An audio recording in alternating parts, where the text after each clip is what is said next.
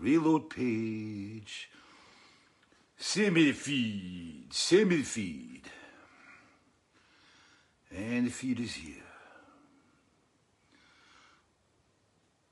Ah. Oh.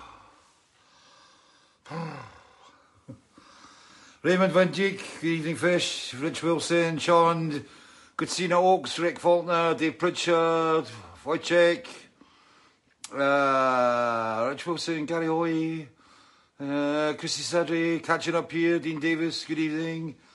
Uh, Patrick Wooters, Adrian Mason, Simon Farquhar, again, so here he is once more. Dieter Schlecker from Bayern, Laura Bittman Ward, Matthew Greenup. We're all back. Carol Loritz Olsen, hi from sunny northern Norway. Evening Fish from Alfred in Derbyshire again. Clive Goodwin. Pete Fox, Murray Wellwood from Longniddry, just down the road. Christian Drusen from Christchurch. Phil Collins, hello again, Phil. Uh, Alan Johnson, Chris Harris again, mate. Seth Severinson from Stockholm, Andy Lennon from Northumberland, Martin Illingworth. Here we go. Welcome to yet another of the endless Fishing Fridays. And I wish you a very happy ending and moment to one doll, one and all. Oh, God, I'm scunnered today. I really am. I made a really bad mistake last night. It was, uh, I got very, very, very, very drunk, I'm afraid. I didn't even know I would make this today. I just had a bowl of mushroom soup and some vitamins.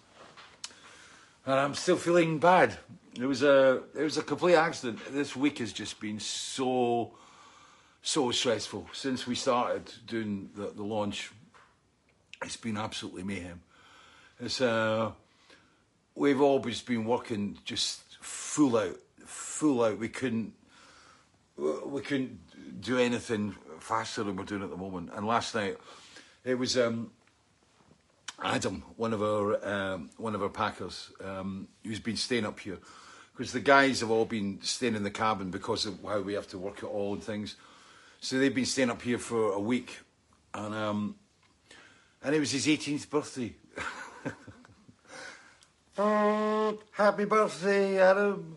And um, so anyway, there was um, there was uh, Jamie, Jonathan, Jonathan was here. It was Jamie, Adam, Liam, and uh, what's been happening is that uh, occasionally at nights there's been a, a couple of nights where the guys I've, I've been playing music, so I've been, you know, it's like been like Fishing Friday Planet Rock Job, and um, they asked me to play them some music,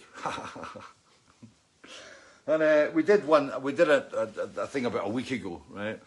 And because it was Adam's 18th birthday, he came up and uh, he, he asked if, if he, he asked, could you play some music tonight, please, right? And how could I turn them down on his 18th birthday? And we had a brilliant night. And uh, it was really interesting because Adam's dad, uh, who's now retired, um, we're roughly the same age, and he was seemingly comes from Bonnyrigg. So Adam's dad, if you're watching tonight, hi, we must meet. Um, I was playing some Yes to Adam the last time, and he mentioned it to his dad, and his dad turned around, and, and um, it turns out he's a huge Yes fan, and um, and it looks like we were going, we were all going to the same gigs together. Although I've never met Adam's dad, but um, he, I was probably the very first gig that I was at, and what was it, 1975 at the Usher Hall. Yes, on the Relayer tour. I said to Adam, "Ask your dad. He's probably there." So I played him last night. I played um, "Time and a Word," the version that I did uh, with Steve Howe that was on the songs from the Mirror album. And uh, I said, yes, and because they're getting really into yes, it was like they'd only heard Roundabout and um, on Spotify, and uh, so I started playing some stuff off Yes songs and things. And then, but last night like, I played. I said, "You should hear this." I said, "This is me working with Steve Howe," and I said, "Steve Howe actually recorded here in this very studio," and it was like, "Great." It's nice being the old guy sometimes. It's, uh, but yeah, so um, last night I got completely bladdered, and um, it was just like I said, it was, it was such a tough week. It was just a little fishy explosion that kind of had to happen. And uh, and the thing was, right? The thing was, uh, oh God. the thing was that my Heed CD player um, is is malfunctioning. Basically, that the carriage isn't working on it, and the trays got stuck. And there's an album in there, and I don't even know what album it is. It won't load. The guys have been absolutely brilliant, and I've got to say a big thank you. Right, where is it? Where is it? Right, Darren Moore. It's um, this is uh, Darren Moore Audio Elevation, right, and um, Mike, um, Mike Bonnet, uh, Phil Connected Distribution. I got in touch with them two days ago and I said, look, I've got a real problem here. I've got Fishing Friday coming up and I've got no CD player, right? And you will love the irony of this. You will love the irony, right? So um, they said, no problem. So they said, we'll send you up a brand new one because I've got a kind of deal with them. And um, it's, that's the, the Heed CD player. I'll show you later on. And it's uh, Audio Elevation. I kind of, I've got an endorsement deal with them for the, the Parasound amp as well. And um, uh, so the heat went down and they said, the heat went down, it did go down. So, the CD player went down two days ago and like, and they said, I'd been having issues with it. You even, you, you probably noticed, like, you know, it's not me with my techie non, or non-techie brain, it was a player. But no, it's got stuck and it won't load and it won't open. And uh, so they said, agreed to send me up a, a, a, new player and it was supposed to arrive this afternoon. And I got the tracking number. This sound familiar? I got the tracking number and then I couldn't use the tracking number because it wasn't, it kind of went, UPS have got it out for delivery. Well, it's not arrived, right? And because the CD player was broken down, when the, the guys, when the, when my cabin, my cabin mice um, asked me to play music last night, I had to go to vinyl, and it was brilliant. And it was the first time in a long time that I played nothing but vinyl, and we, we ran through it last night. I had uh, they wanted to hear Yes, so I played them some stuff of Yes songs, which is one of my favourite albums of Yes. I think was somebody asked me, "What's your favourite Yes song?" I go Yes songs because it's got all the great tracks on it. You know, and that era was my favourite favourite era of Yes. so it was Yes songs. Rickie Lee Jones Pirates. I played. Uh, clo- closing at the night, it was Rickie Lee Jones Pirates album, Skeletons. I played for them, and We Belong Together, showing the wonderful Steve Garden drums. And um, what else did I have? Carole King Tapestry, which closed the night. And um, but I played Gentle Giant. I played uh, So Sincere, Proclamation. Um, uh, I played UK, Steve Hillage, Live Herald, of course, the Salmon song. And um, what else was there last night? It was loads of stuff. I was, we were up till well, up till two o'clock in the morning, and they were feeding, and uh, I was not fading quite. Well, I was. I didn't realise I was fading. I was so faded, it was unbelievable. And uh, so I, I, I went to bed about two o'clock, half past two, and I woke up at ten o'clock this morning. And when I woke up, there was that sharp, horrible realization that I had to go and do an interview with BBC Scotland, and thank God it was pre-recorded, and it was with Roddy Hart. It was for um, uh, the Quayside, the Quayside sessions, and um, although I can't play, it was an interview, and I, I was really struggling. And it, and it was and it was Zoom, right? I had to do a Zoom session. I'd never done a Zoom. Now you know me in tech, right? You know me in tech, right? It just doesn't operate well. So I wake up with a hangover from hell, right? And that adrenaline surge started to hit in me, going like, I have to do this. You know, it's, it's like, I have to do this now. And it was about, I think I got in touch with, with Roddy about, I think it was about 10 past, 10 past 10. And I could already see the emails, you know, coming up on the computer from my press guy. And um, saying, um, it was Dan, saying, you know, where are you? I'm going, and I'm, I'm going, I had to like, I had to completely concentrate, right? And, and keep the do not panic, do not panic, right? And I had to consciously slow myself completely down, right? So I wasn't rushing into things. And I managed to get, zoom up, download it, get online. I did the interview, it was like, raw, and God knows, I, I lost my stream of thought so many times. And uh, Roddy, I don't know where, I don't know what kind of interview Roddy got, but I, I think it was okay, right? But it was, it was scary, but it was, but that adrenaline surge, uh, suddenly, you know, it's showtime, Uh, so anyway, I had I had that interview, and then I was just faded, and then the whole day's just been dealing with emails, and there was a, a couple came in that you know I had to answer. Ian, hello, thank you. That was a nice wee discussion. If you're on tonight, I don't know if you are, but I hope everything works out okay for you, mate. And uh, but yeah, so it was like deal with emails, and then um, we realised that we're kind of we were was the vinyl is selling like crazy, and I've got to get a reorder in, and I've been told that we, I can't get vinyl until January, so it's um um it's a real it's a hit. Andreas go away, and it was um it was a real hit. So I, once this vinyl sell, sells out, um, I think we've only got about 300, 400 left. I won't have any more Weltschmerz vinyls in until January next year, which is not what I wanted. But I just, I really, I honestly did not expect to. I didn't expect the demand for the vinyl to be so high. It's been incredible. So I think we've done something like two and a half thousand vinyl albums, which is phenomenal, right? But the blow is that I can't get them replaced. GZ in Czechland, who make the albums, can't get them to me until they can't. They're so overrun with creating vinyl that they can't get anything to me till the end of January. So maybe Profact, my nice guys at Profact, maybe they can do a bit arm twisted. I don't know, right?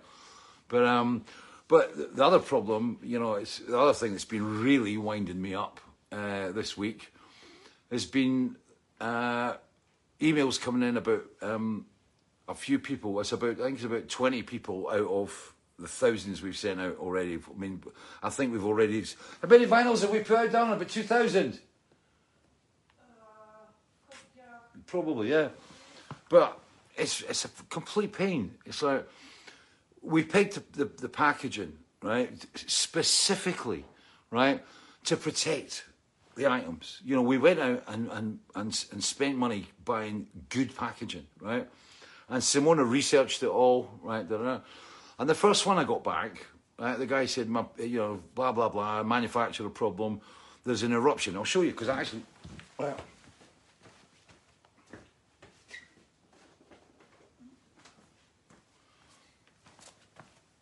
this is this is what happened, right? I don't know can you see that, right? You see on the top of the album, right? And it's disrupted, and people were, were back going like, you know, how can you send this out? It's rubbish. It's terrible how you send this out. And I'm going, they don't. It's like there's no way that that happened. It was like, you know, my guys, the cabin mice, right? My kind of my wee gurus things, right? They check everything. So if, if they find like a dam- this is actually damaged this one because there was a bent this the sleeve was bent on this, and they just don't send it out. You know, what time? Oh, see you in a bit. Don't forget the other stuff. Yep. Love you too. Drive safe. Uh, so, anyway, I sent messages back and I said, well, you know, what is the damage? And like, and they said, oh, we opened it up. And I said, well, was the, the package damaged? And the package itself wasn't damaged, right? And so everybody, you know, the people that have got damaged sleeves, right? They um, they thought that we basically sent out, you know, crap stock. And I'm going, this is, there's no way we could have done this. And they sent back photographs of the packaging, there's no damage. And I thought, well, maybe it's got something to do with the shrink wrap process, that maybe when they were doing the shrink wrap or something that the, the album's been nipped, but, you know, and it was hidden underneath the, the it was hidden underneath the shrink wrapping. And, you know, basically the guys couldn't see it when the shrink wrap was taken off. Maybe there was an eruption or something, you know and I couldn't work it out. And I talked to uh, Leon, who's one of my uh, one of my contacts at Profact in the Netherlands, where, where they, who deliver the sleeves, and um, he said, "There's no way this could be done." And he's, he's, they, we tried it, and it's post. It's like what's happening, right? Is that the albums go into packaging which arrives completely undamaged, but the albums have been thrown, and I have. I, we tried to, to replicate it, and to do this kind of damage, you've got to throw it like a discus or smack it. I've done. I actually did this myself because this sleeve was damaged, and I actually banged it really, really hard, and it took me about five hits Because what's happening is that the vinyl, the, actual discs inside, they're obviously facing up. Because when you take the inner sleeves out, you know, it's got to face up, otherwise it'll be ka-chang, right? So the vinyl's facing up. So the opening of the inner sleeves is, is the opening of the inner sleeves is on, on is up there, right? And what's happening is that the, the, the, the vinyl is getting hit so hard and it's disrupting the packages, right? And that is it. That is that damage. The vinyl actually coming through. The package has been thrown so hard, right? And the thing is that we've got a guy, there's somebody in, in, in the USA, there's a guy up in Cambuslang, there's, uh, there's, there's somebody, there's two people down in England, there's one in France, uh, I can't remember, um, there's a guy in Wales, Mr. Griffiths, who's, you know, and we're, we're sorting this out. what we're doing is finding out whether the vinyl itself's damaged or the inner sleeves are, are, are buggered. And, you know, then we'll try and sell out, we'll send out double gatefolds. But I'm running this problem because it's like we've only got so much vinyl. And it's a, it's a worry. This is part of my whole stress factor. That's why I asked all those bottles of wine last night. And it was driving me absolutely nuts. And it pisses me off, right? Because you have to really force it. It takes a lot of energy to create that damage, right? To force the vinyl through the top of a double gatefold, a double gatefold sleeve and it just pisses me off. And you know, we are sorting out, and like I said, we're getting replacement sleeves if, if everything's kind of if the discs are okay. What we're doing is we're, we're, trying to get replacement sleeves, but of course, we're running at the GZ territory where in the manufacturer's territory where they've only got so much, and uh, so we have to be really careful with the vinyl now because. You know, and we, we don't know how to, to stop it. We're, we're, trying to put bubble wrap around the, the ones we've been sending out. It's only a tiny amount of people right? I mean, you know, and you know, it's it's very easy for somebody to turn around at me and say, "Well, oh yeah, well, you know, you got to expect damage in the post." Actually, I don't. There's a fragile sticker put on that album. There's a do not bend sticker put on that album, right? It's wrapped in great packaging, and the packaging, as I said, is not damaged. It's the album inside, and I'm supposed to accept it, but you know, some of you have said, and, I totally agree with you. I think the the the the, the, the postage charges are ridiculous. I mean, you know, and you know, it's over ten quid to send an album to Holland, and I expect if I'm basically, you know, sending an album across there with a fragile sticker and do not bend sticker, I expect that album to arrive in a customer's hands undamaged, right? Not being thrown about like a, in frisbee, right?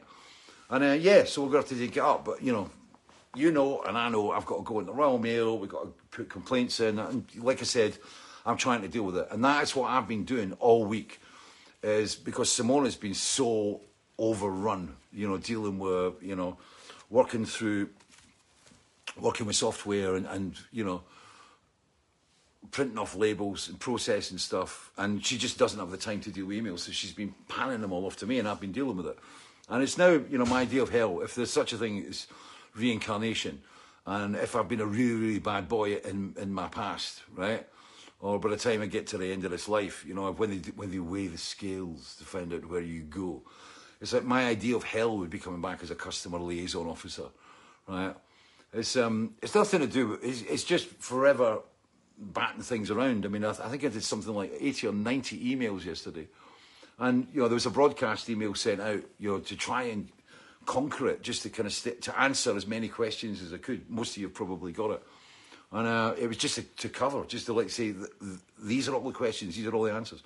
And it was, um, it was, it's been heavy, duty stuff. So last night, I was drinking a lot of wine and then woke up, like I said, today to the um, BBC Scotland Quayside sessions and uh, it's been the kind of it's been a weird week. But as I said, you know, my tracking numbers don't work, right? And um, so my Heed CD player hasn't arrived, and as I said last night, I was playing nothing but vinyl, and tonight I'm going to have to play vinyl because there's no player. And luckily, luckily, and this is this is not a fix, by the way, right? It's not a fix, but um, luckily the Highwood or Highwood Part One Right? I might play two, right? But the Highwood ones, I've got Feast of Consequences on vinyl here. Thank God. Because I thought if anybody asks for Manchmal, I don't, I, I don't know I've got, I think I've got a 13 star album somewhere, but it's like any other album. It's not on vinyl, I'm done. I'm done. We vowed for this, so we didn't get it. You'll get it. So you voted for Highwood, so tonight's going to be Highwood. And, um, but it's just, like I said, I'm just, I'm still, I'm still feeling rough. You know, I've had the bowl of mushroom soup. I've taken, you know, my big doses of vitamins, and I'm trying to recover. But I am. I might look okay to you here, right? The makeup department has done a marvelous job. I feel like shit. oh God. Well, and I thought, I hope I'm not. You know, you know, you wake up in the morning as well, and you go, I hope I didn't break anything. But I was very good. I managed to put all the discs, all the vinyl we played, right? I got it all away. It was all put, you know, back in the sleeves, and the sleeves went back in, in into the cupboard. So, so was, that was good because that's the worst one. When you wake up in the morning after a really big session, you've been playing vinyl, and you find your discs lying all over the floor, right? it's like, like Donald Sutherland in Invasion of the Body Snatchers. Mm. But in France, posted. Oh, what was that? I missed that one. That looked a good one. Um, Need some spe- special fragile close to the edge stickers. Monica Bilka, good evening from Poland. Hello. Jules Anders. Simona is the best. My wife has been doing absolutely brilliantly this week. I mean, she's been on. Uh, she's been on the verge of tears. I mean, literally, eyes watering up. Uh, dealing with some of the issues that she's had to, to deal with, and I was I'm actually quite concerned about her. So we've been kind of, you know, yeah, comforting each other, and you know. But I mean, this but this makes it all worthwhile, right? This is really nice, and I want to say thank you because it meant a lot today, and it came in at a point when I was raving. And as someone I thought I was on the edge of a heart attack today because I was raving about a couple of things that we've been waiting to get done haven't been done. And um, and I got this. So I've decided that because I got this, Waverley Steps is going to be the track of um, Weltschmerz tonight. And it's Dear Fish, Simona, Liam, Isa, and the team. Thank you so much for all your hard work in getting Weltschmerz shipped to me and hopefully thousands of other fans. The honesty and professionalism is really appreciated, and of course, it's an excellent album and good place to sign off. Wish you all well for the future and hope the retirement plans happen, sooner rather than later. Thank you. Nick Hazelwood, you're an absolute star. You, Nick sent us up a box of chocolates, right? And it was perfect. It was at the, exactly the right time. It was just when, when our stress level, when, I, when my stress level was just getting to the point where I'm going to put my fist through a window, right? It was like the box of chocolates arrived. So, Nick, thank you very much. My mum loved them. My mum's been doing, she's been doing CDs. Um, she's been packing CDs all week, so she's been quite happy with something doing. Every now and again, I go through and there's another 30, 40 CDs all packed by my mum. And she's been an absolute gem. So my mum got the first three or four chocolates out of the box today. And then the Packers and Simona and Rab, who's been moving the Yorkies. Some of you have been asking about um, Yorkies. Right. Right you know, probably you don't know. It's like you've been asking, what are these Yorkies? What are Yorkies? These are Yorkies, right? It's a pigeon. Bugger off. And um, those are the Yorkies. And what happens is that those red things go into there, into that bit there, and they drop down, and we fill them with CDs and some of them are 24s, some are 48s, international signs. And at four o'clock on a every weekday, not the weekends, which is a pain, but every weekday we have um, a nice man comes along with a great big truck and he takes the Yorkies away, and they go to the storage depot, right? And they all leave here, and they're all absolutely wonderful, and uh, and then we just have to wait. Look at the berries on the Himalayan rowan. That is the sign of a very serious winter, by the way. So I've been told by old days. And those arrived today. So I've got so I've got to find a rockery position for them. That was another one of those garden things where I kind of, you know, oh, an offer. oh, I'll buy 10. And then it's like, Simona and I made a bit of a mistake. We've, we've done a severe miscalculation. And um, so what happened was, what happened was that when last year I planted uh, about 400 mixed bulbs, like tulips, daffodils, all sorts of stuff, right? And uh, and Simona said I'd really like to get some bulbs for the, for the back for the, the herb garden, and she wanted to put some in the the, the, the new the, the half barrel containers. So it was like, oh wow, yeah, let's buy. So Simona went on and she actually opened up two websites, right? And she was buying off one and off another, and, and basically collecting stuff up. ah. And um, we got a load of bulbs in. I, I bought a bunch of crocus. I got some saffron crocus bulbs that are really cool for autumn.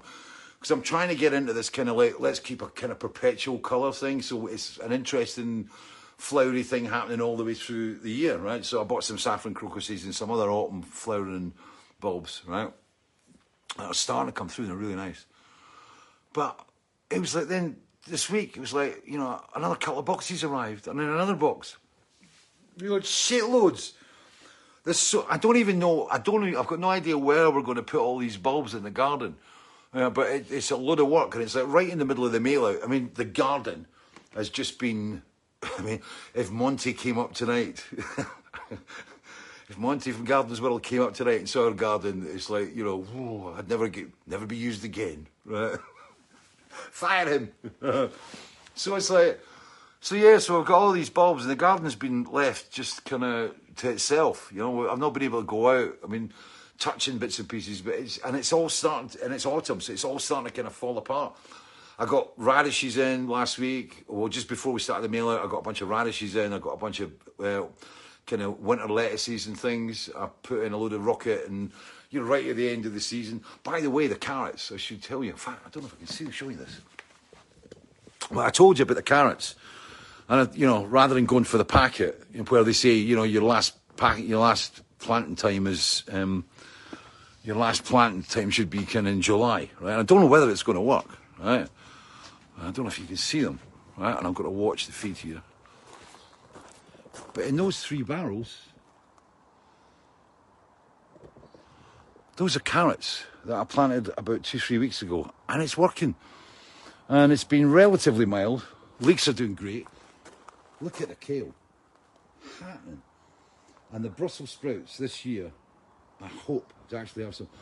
And over there, there's six uh, cauliflowers. Because my mum loves cauliflower. She's got a real thing about cauliflower. So I planted them right outside. That used to be our, our bedroom, but my mum's been living there for nearly two years now. So I planted the cauliflower outside her bedroom. So every day, she I get, you know, give me an update on the cauliflowers, mum, so she can see the cauliflowers growing outside. And next to that is a bunch of turnips all going in. And oh, I've just noticed that I've not been out. The broccoli heads are coming through again. Oh, wow, wicked. So, but it's all looking stunning, apart from the yuccas and everything. Uh, and those, that's the damask roses. And they're growing like crazy. And we're looking at having to prune them. But the other thing I'm really happy with is the, the little fernery there. It's like it's done exactly what I hoped it would, and it's just become a quite a little magical place. But I still don't know where that's going to go. And look at the red. That's a Japanese maple. It's beautiful. Another thing I did was I managed to last weekend when I got a couple of hours, I pruned that jasmine back. And I know this isn't Gardener's World, so okay, I'll shut up about gardening now. Right? Gardener's World is on tonight, right? It's going to be a very hectic night because we've got Gardener's World on, which I'm recording, and and Hibs are playing Hamilton, which is always a dodgy game. So hopefully that will happen. So, well, well, so that's kind of where it's been. It's been a, a nutty little time. Well, by those Yorkies. Keep those Yorkies rolling right. It's all good. Rerix, I received confirmation that my Deluxe has shipped. Good, good, good. Robert Olson, lots of daylight. Yeah, it's at the moment. At the moment, it's daylight. But, you know, I think probably in the next hour, it'll be very, very dark. Yeah. Tusa Martini, hello. Anthony Craig, Love the Deluxe album, all received safely. This is what I like to hear. I like you. Got it. It's brilliant. No damage. It sounds great, you know. So, yeah, the bulbs will wait. Ian Graham, the bulbs will not wait. In fact, there, there are boxes of bulbs, and it's all tulips, and it's, it's a lot of mixed tulips that Simona picked out. Because she just went, yeah, I'll have that one, have that one, that one, that one. You know, basket. Boom. Yeah, yeah. And her and I sit in the room, go, yeah, let's get this. And remember, oh, we've got this set. Yeah, we'll get this lot. Yeah. We're gonna, we've got enough bulbs, right? That I think in spring, when they all erupt into flower, you'll probably be able to see this place from space, right? Uh, Billy Lawson, Garden Party, yeah. Uh, Martin Beveridge, have you got the Virgin, Virginia Creepers in? No, I've not. I've got the places for them. I know exactly where they're going to go, but I've just not had the time.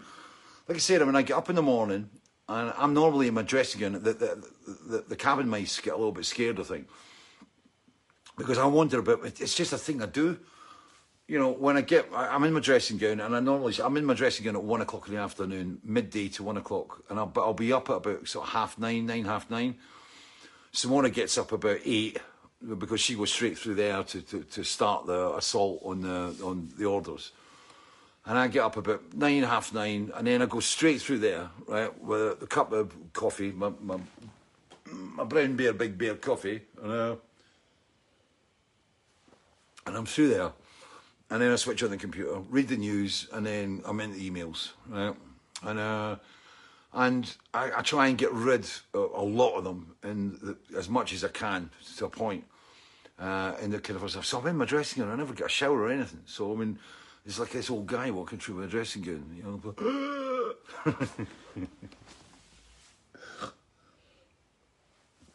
and this morning I really felt like an old Jakey, but because I had to do something in camera for um, for Roddy at, at um, BBC, you know I had to flip on, you had to get something on, put my kegs on and stuff. You know, hello, uh, you know. But he understood he was great. We actually had a fantastic conversation, a really lovely conversation. Uh, I, Amy Goodamot, Japanese maples are my favourite. They are one of mine as well. And uh, I've got that one, the one that's out there that's turned scarlet. It's just, it goes such a beautiful colour in the autumn. I bought the other one, for, I bought one for my dad's birthday um, quite a few years back and it was down at my mum's house, and uh, we didn't want to leave it, so that maple, my dad's maple, was brought up, and that's in the back garden, and we can see my dad's maple from our bedroom window because we stay in the back now, in the wee room at the back. Marina Buru, vinyl album received in California with no damage. Yes! Dave Summers, yeah, good. I love it. Gary Karaga, Kiraj, Kiraj, Kiraj, Kiraj, sorry, I got your name wrong. Chris Emerson, deluxe edition arrived in perfect, yes. Paul Cavender, Ursula, Chris Emerson, John Smith, Lee Ford, yeah.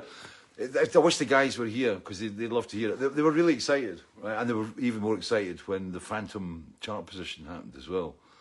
I've got to be very, very careful what I say here. I've been warned, right? Um,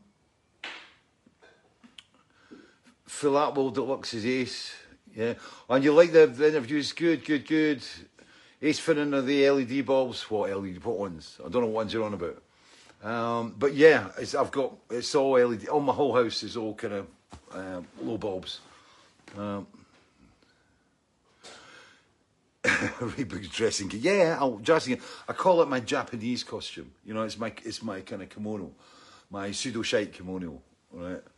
Uh, Tony and Doug received vinyl deluxe. Love the five to one. Good. Avro, Andy, if you're watching this, there's there's a review straight up there. Loving the five to one. No. No. Good, good, good, good, good. Uh, ah, oh, Nichols, how much influence do you, oh, do you think the Fisher Fridays sessions have had on the sales of the new album? I don't know. I've, I've got no idea. I think, you know, the sales are, are, are, really good, which brings me into this, this phantom chart position. Right? We are not chart eligible. Right? We tried. We tried to go through uh, we thought that Fuse Metrics would deal with all the software around our mail order site. We thought that because we could prove that we were we were sending like, there was so many sales to the UK, we thought that would happen. Nope, won't allow it. Unless we sell through retail, either through Amazon or through retail outlets, we cannot qualify for chart position because they won't take our numbers, right? With the digital sales, right, and I think it, Spotify comes into it as well to some degree, but uh, with the digital sales, you know, they, they are chart registered because they go through, you know, recognised sources, but we are not recognised. So when the news of this kind of when it came through, basically James Cassidy, I sent him down, you know, the figures for the UK, and he could put them together with a um, with a uh, the digital sales, and because he knows what the numbers are, right? We found out we were Phantom too. That was the midweek position. That's not the, the, the chart positions tomorrow. And we there's no way we're going to be yet number two tomorrow. I mean, that was the first surge, you know, in the week. And um, but it was uh, having a midweek position in number two as an independent, right? Who, and like I said, that's only digital sales and what we sell here. We're really proud, and the team, you know, the, the cabin guys and Simona and Rab. I mean, everybody and my mum. We were absolutely overjoyed. It was it was a fantastic result, and uh, and you know we're really proud. It's, it's still be recognised. It's never going to be written down anywhere. You know, da da da. Midweek two. But seemingly on the digital sales, we were uh, on digital downloads on iTunes. I think we were number ten, and with the charts coming out tomorrow, you know, again we won't have an official position. It's a shame. You know, it would have been nice to have you know finished my career where you know something like a top ten album, and I think probably tomorrow with the sales that we've got, you know, and the, the digital sales, I think I feel pretty good that we would have been inside the top ten. So you know, but it's never going to be officially recognised. Only I know, and now you know, right? But it's just the way it happens, you know.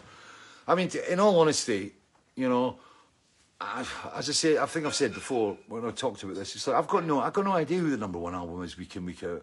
You know, I don't get Music Week. You know, I, I'm not really interested in in kind of who's number one in the charts. It's never you know, when I was in EMI and when I was, you know, back in the day, you know, it was it was great. But this album, I don't care because it's a great album, right?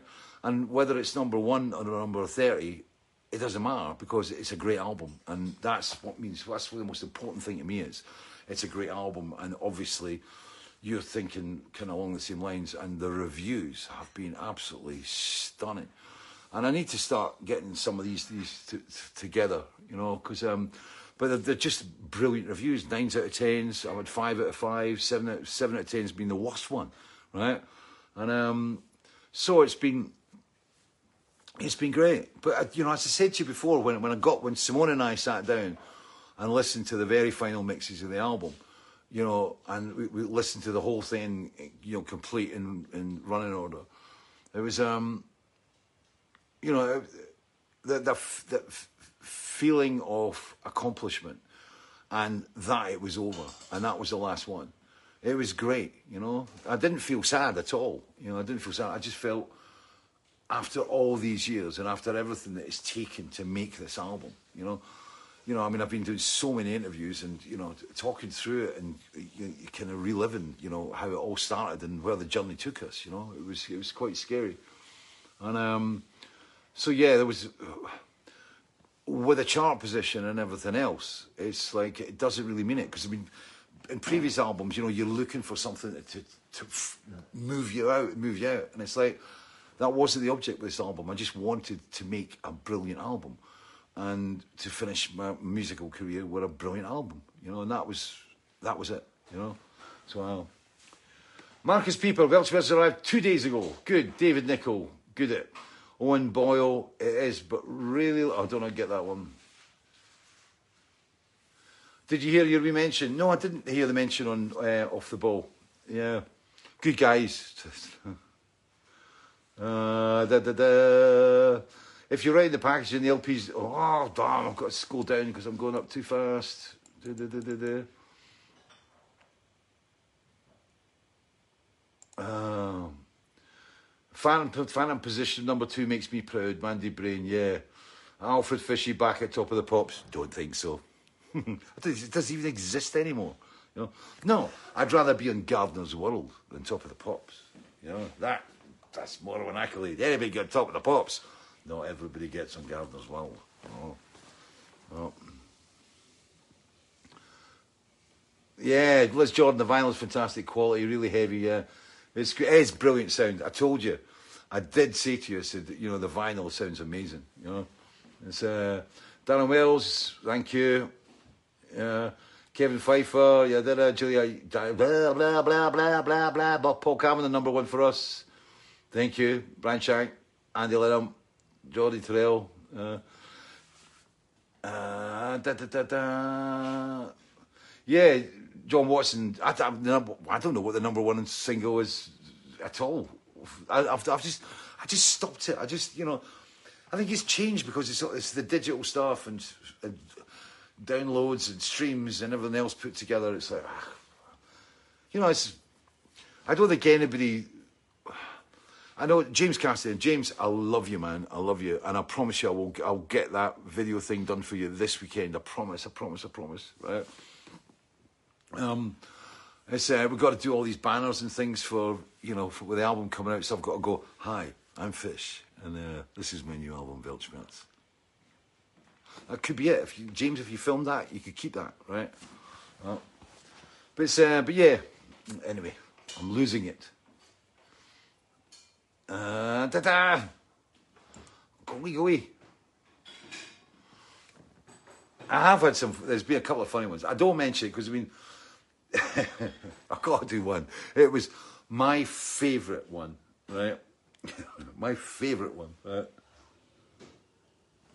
No names, no backdrops. The guy lives in Germany. And, uh, you know, I'd had the, you know, are you going to sign the albums? No, I'm not signing any Weltschmerz albums. I thought, if I wanted to be really bad, and I've wanted out of pure badness, right, just to sign one, and then just for somebody to go, I got a sign Weltschmerz, and just imagine the chaos. Oh, how come you got one? Da-da-da. If I wanted my email boxes to explode, right, I would sign an album. But I'm not. We just can't. It was. I think you, you everybody knows. You know, I mean, you know, for example, the, the vinyl albums. I mean, you know, to take the shrink wrap off and sign them. You know, with the Marillion stuff, with the the remasters, it was relatively easy. It was only we only sold a couple of thousand of those things. You know and we were able to spread it out and, and, and deal with it like that. And we didn't have them shrink wrap for, for one of the occasions. But, but yeah, so, so we all know, and I think you all know, that none of the albums are signed, okay? So I had this guy in Germany, and he wrote a complaint in, right? And he said, uh, my album's not signed. And I wrote back and said, well, what we said that the album's go signed. He says, yes, you did. He said, it says, right, it's, it's signed. And I said, I've said all the time, Facebook and various posts, it's on the website, there's no signed albums going out, right? And are you sitting there? he said, yes, but it says on, it says on my um, receipt, it says on my confirmation email of order, it says, you know, it's signed, it should be signed. I said, no, it doesn't, right? And he wrote back, he said, yes, it does. It says tracked and signed. I said, that was a postage option. That wasn't an autograph option. Right, tracked and signed. That's my favourite one. Uh, there's been another couple, but I won't, I won't, won't mention, you know, I have had, you know, I did get, I know you, oh, go away. That was Sutton's. That was an email coming in from Sutton's, probably telling you like there's more bulbs on the way. Sutton's is a web gardener's website. You know, more bulbs are on their way. We've sold out of all bulbs. Threw me that. But yeah, there was a couple. There was there was there's a couple of ones. There was, um, and I, I know she's watching tonight. No names, but it was uh, on the on. I got an email on. I got an email on uh, the Saturday at two o'clock, right? And it was um, I got an email on this, this Saturday, and it was uh, somebody said like I've ordered track twenty four. I got twenty four. it's Why hasn't it arrived? and the order would be put in at three o'clock on the Friday. Right? It was just one that, but yeah, anyway, I'm not. Let's still go down that because I'll, I'll upset people, and I really don't want to do that. Really, I don't want to do that. I don't want to upset you because that means you'll send me even more emails. As I said, I said in that the, the big mail, it, it, takes about three minutes to do an email. Twenty emails is an hour. Oh, Taunton Leisure, oh, trying to sell me more tents. I don't need your tents. Yeah. I don't know why I didn't switch off my. Oh no, that means I'm going to be getting emails coming through on the phone. Oh no, shit. Well. Uh, Marius Bay gosh, can't do that. I don't speak Polish. David John Gross, will you miss writing and recording? I won't miss recording. I mean, and writing, I'm going to continue. You know, I mean, Ian Allen, if you're watching, hello, and thank you for what you wrote. It was it was was cool, yeah, and you got it. All you have to do is read the sleeve notes in the deluxe version, right, and read the first two three pages. That is what I want to do. I just want to write. I just want to write. I don't want to sing anymore. I want to write. Yeah. But yeah, that's what I want to do. So, you know, I'm not going to miss it because I'm still going to be in creative. Everybody gets so like, you're retiring. I'm only retiring from music, you know. I still want to do other things and I want the challenge uh, uh, to write books and screenplays. And in fact, Roddy Hart and I had a great talk this morning after we did the interview. probably the conversation we had after the interview was probably more cohesive and, and um, it was, it was better than the actual interview. And we were actually talking about script writing because Roddy's writes scripts and he's been involved with all sorts of kind of film projects and things. And, you know, it was, we were both getting quite animated and excited by it all. Patrick Mail, Fish, when will be the next concert in France? Let's move on.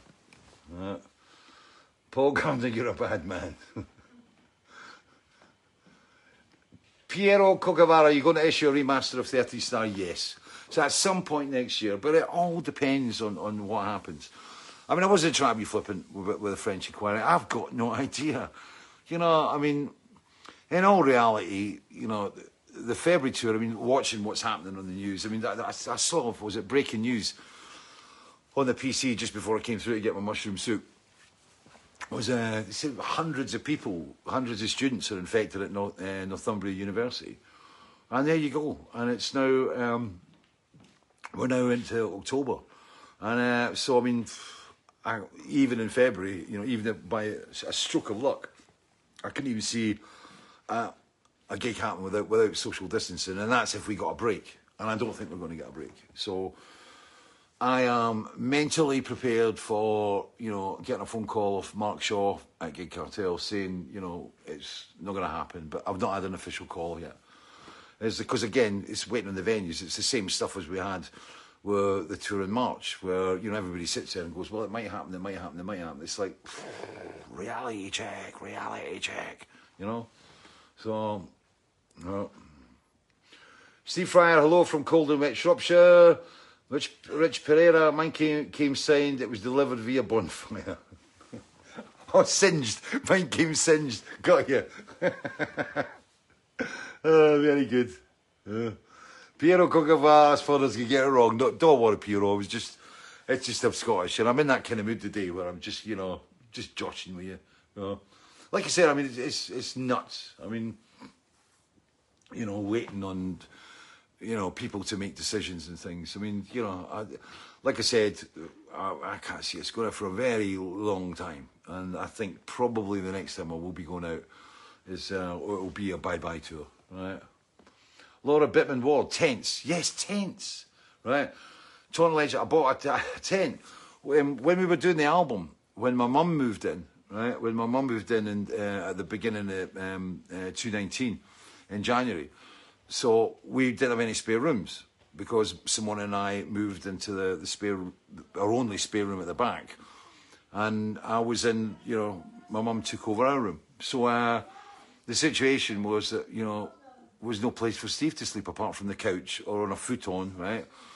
And he was an absolute hero. And he, he, he said himself, he, was, he said, tent in the garden will do me fine. So we bought a massive tent, which you've probably seen on Facebook and things. And you can see it, I think it's on the, It's on the um, the documentary footage on the um, uh, on the Blu-ray on the deluxe version.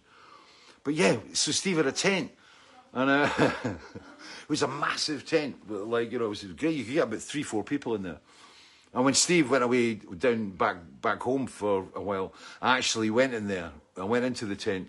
But funnily enough, that was the night before I picked up sepsis for the second time. Right? So I actually came out of the tent, and by the next six hours, I caught sepsis. Maybe I caught it in the tent. Maybe Steve left it. I don't know. But anyway, we moved to the end when we got to we were getting into this period, and uh, in, in, the year, you know, in 2019. You know, we, we had to do something, and that was when I got the cabin. So uh, that's the cabin in So Steve actually came back up, you know, before the album, when the, the last period of writing, and he moved in the cabin. He was very happy in there, very happy in his cabin. And Steve's not very happy at the moment because there's cabin mice in there, because it's like his cabin, and he gets very peculiar and very possessive about his cabin, right? So, um, so it's, uh, so yeah, that was the, that's why Taunton Leisure because I bought off Taunton Leisure and they're sending me, trying to sell me more tents. I don't need tents. I've got a cabin now. Right? Ah. Claudia Potvin, you've always said I'm a writer who can sing. Yeah, that exactly. Yeah. Yep. Roddy McLeod, Beech Grove. Yeah, I'd love to do Beech Grove Garden again. I forgot I did it. We did a we did a thing. I can't remember if I've told you this before. This is excuse me, right? Today is like like I said, I'm a little bit fraggy, right? So I might go back and redo things, right?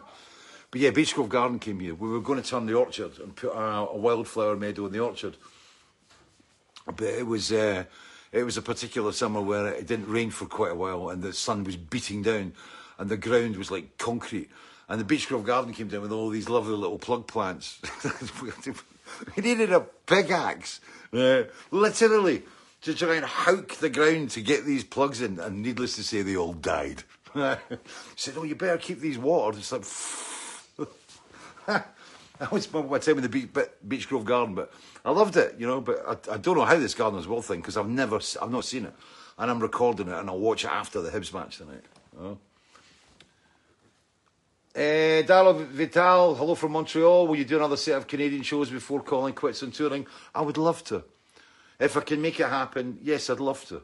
You know, and you know, as I said, I mean, the whole idea of the farewell tour is to go out and do a couple of nights in a couple of nights in venues that I, I really love and, and cities that I really like, and have fun doing it. So yeah, it, it's something that will be considered. Trust me, you know. And before you say yes, and I will look at the possibilities of doing something in the states as well. I mean, you know, if, it won't be a massive tour by any stretch of the imagination, and it'll probably be limited to maybe two or three cities. But I'll try, you know. But at this point in time, you know, live stages. Well, I'm still having these dreams about you know that kind of Spinal Tap Philadelphia moment and I have these dreams about heading towards a stage that's somewhere in this building and looking for and wearing my underpants and looking for my stage clothes that I can't find, right? And then and then can't find my lyric book, and everybody's waiting on me to go on stage, and you know, uh, I mean, these, I have those real dreams. Darling, yeah. can I tell them about the tiny tiger? Oh God! you find it, don't find it embarrassing, then I don't find it embarrassing. yeah, some, some, I got someone had an amazing dream the other day, and th- this is again, this is just a complete stress dream, right? And uh, she dreamt that basically her skin was kind of coming up in massive bubbles of blood and stuff, which was you know, pretty horrible, and it was breaking open. It, but that was because we'd been watching that Jude Law thing. Um, what's it called? What's it called? Three, the three days, or third day, or something. The third day, yeah, which is quite cool. It's, it's good. I like it. Very surreal in places. And uh, I'd like to read the book because I, th- I, actually think the book might be better than the the, the actual the, the, the, series. But it's, it's good. And Jude Law's pretty pretty cool in it. Uh, anyway, in this film, Jude Law's body starts erupting, and I think it was that was something to do with it. Anyway, so it's one of these dreams. and It was like big bubbles of blood, and they're coming up, and her body started erupting, right? and then she had this big one in her arm, right? And it happened, and out of it, there was a tiny hamster came out, a little hamster popped up with that, right? And then the hamster turned into a white tiger. And it was a tiny tiger, tiny white tiger. And it started to purr. And she, it was sitting on her arm, right? In this, in the room, this white tiger. And she was stroking the white tiger. This was, this, and she was telling me this the next morning when we were having coffee in, in, in the morning. And I'm going, I think I really, you know, got to make sure that she gets out of the office a lot more regularly because this is definitely a lot of stress. So, no. Uh, Robert, your, what's your relationship like with your old bandmates now? Which old bandmates? Um, if you talk about Marillion, which you probably obviously are, right? I've not spoken to them for ages. It's, uh, you know, we're still in contact, and um, we still talk, but I mean, not on a regular basis. I mean, they don't even talk to each other. Like, they don't even expect me to talk to me, right? I know, um, you know, the, the, it was really funny because it, it was, um, you know, back in the days when I was in Aylesbury, we used to see each other quite a lot. Like I'd go up see to Steve Rothery's house or whatever. And when I lived in Gerrards Cross, Ian Mosley was just up the road and I'd pop up to Ian's, cycle up to Ian's and things. And um, I think it was, it was, uh, I was talking with Mark when a long time ago. And uh, I said, I said, you know, maybe we should go get together and, and go up to Steve's house. He went, I don't know where Steve lives. And I went, mm-hmm. I went, that's a bit strange. Right? And um, yeah, and he said, we don't really talk. And I, I said, well, that's really weird. He said, no, he said, they get together touring and working, but, you know, they don't socialise. And, uh, which I found felt really weird. And, and that's kind of how the guys are, you know?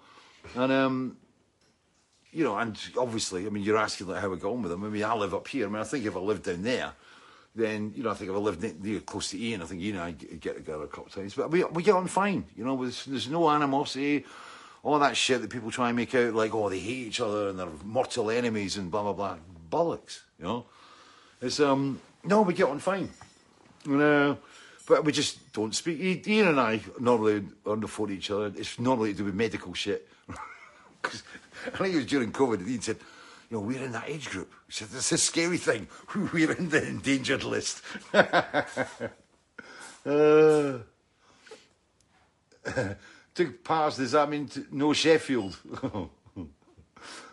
Nights at home for then Tim Sycamore. Uh, uh, Ernie Attila, maybe a pay per view for us in the States. Oh, I don't pay per views. I don't, I don't want to think about it at the moment. At the moment, mean, this is the weird thing. I should have been starting rehearsals, and if, if I, I, I, I think the tour, the tour should have been starting any any day soon. I think. I mean, we should have been out there in Europe, you know, with the vinyl, right? Well, Helen Taylor Phelps. You're moving to Atlanta, Georgia. Would be great to be able to see in this USA. Yeah, yeah, yeah. Well, it depends on everything that goes on across there. I've just been. Steve Vantsis actually he wrote to me this afternoon, right? And you know, like the news that that uh, uh, the president and the first lady got COVID. You know, it was shocking. And I caught it at the tail end. It I think it was. It, I, I, I think maybe I thought I was hallucinating last night. You know, because CNN was kind of in silent in the background, and um, and I, I saw it come up, and I went, "What?" Right? And you know, I've got nothing personal against the guy, and you know, I wouldn't wish that on anybody. You know what I mean? I would not wish COVID on anybody, and um, you know, but I was I was genuinely shocked, and it's you know, it's it's it's quite scary. And this is a guy that's you know highly protected, that you know is got all the top physicians around him and stuff. He's tested all the time, etc. Bang, bang. Him and his wife. You know, I feel sorry for them. You know, I don't care who they are. Any human being, I feel sorry for them. And um, but Steve wrote to me today. He said like. He said the year 2020. He said it's he's dreading what the, the, the big finale is because he said this is building up to a massive finale. I mean, you couldn't write this. You really couldn't. In fact, Simona and I, I got up the other night to watch the debate between Biden and Trump, and it was like it was. I put my alarm on. I went to bed. I went to bed about ten o'clock, half ten. Put my alarm on. I woke up and, and watched the entire live debate. Right, I was shocked. It was like, you know, it was just it was like two kids arguing in a playground. You know, if in all honesty, you know, if, if Donald Trump was down the Tyneside in Harrington and started doing all that stuff down the Tyneside, he would be asked to leave. if you know what I mean. And but I mean, you know, out of the two candidates, you know, I didn't really think that Biden did that great against them. I mean, you know. But it was it was just shouting, and the moderator was dreadful. It was one of those things that I kind of remember from high school when you know, when you know somebody had to pretend to be the moderator and it all gets out of hand. But, but it was just there was nobody was saying anything. It was just you know people shouting over each other, right? It was uh, but yeah, it's just nuts. But I mean you know, Simona and I were watching CNN, and we are, we watch a lot at night. I mean, CNN has got its own slant on everything, as we well know, right? And it's cool. It's kind of, you know, I watch it, but you know, when you see all the, the news coming through, I mean, as Simona said, it's, it's like this is better than watching a movie. It's unbelievable, you know, just how everything moves and you know what is actually happening. And as Steve said, you know, the finale of 220 is going to be absolutely stunning.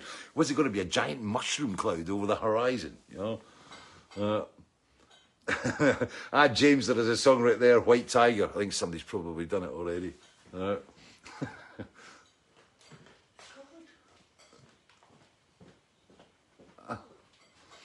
uh, Karen Torley, Algo, uh, Aldo Guild, Northern Ireland. Da, losing it. Got to go down the line. Paul Cavender, COVID is not good. I had it in May. I was talking. I was talking with um, one of the, the, one of the cabin mice, and um, in fact, it was Adam. We, we sat down had a wee conversation, and you know, and these guys were, you know, going to go to university and stuff. They were looking at universities, and he was saying himself. I mean, he's you know eighteen, and he's going, why, why are they all going back to university? Why didn't they just keep them? You know, why didn't they just do online tuition?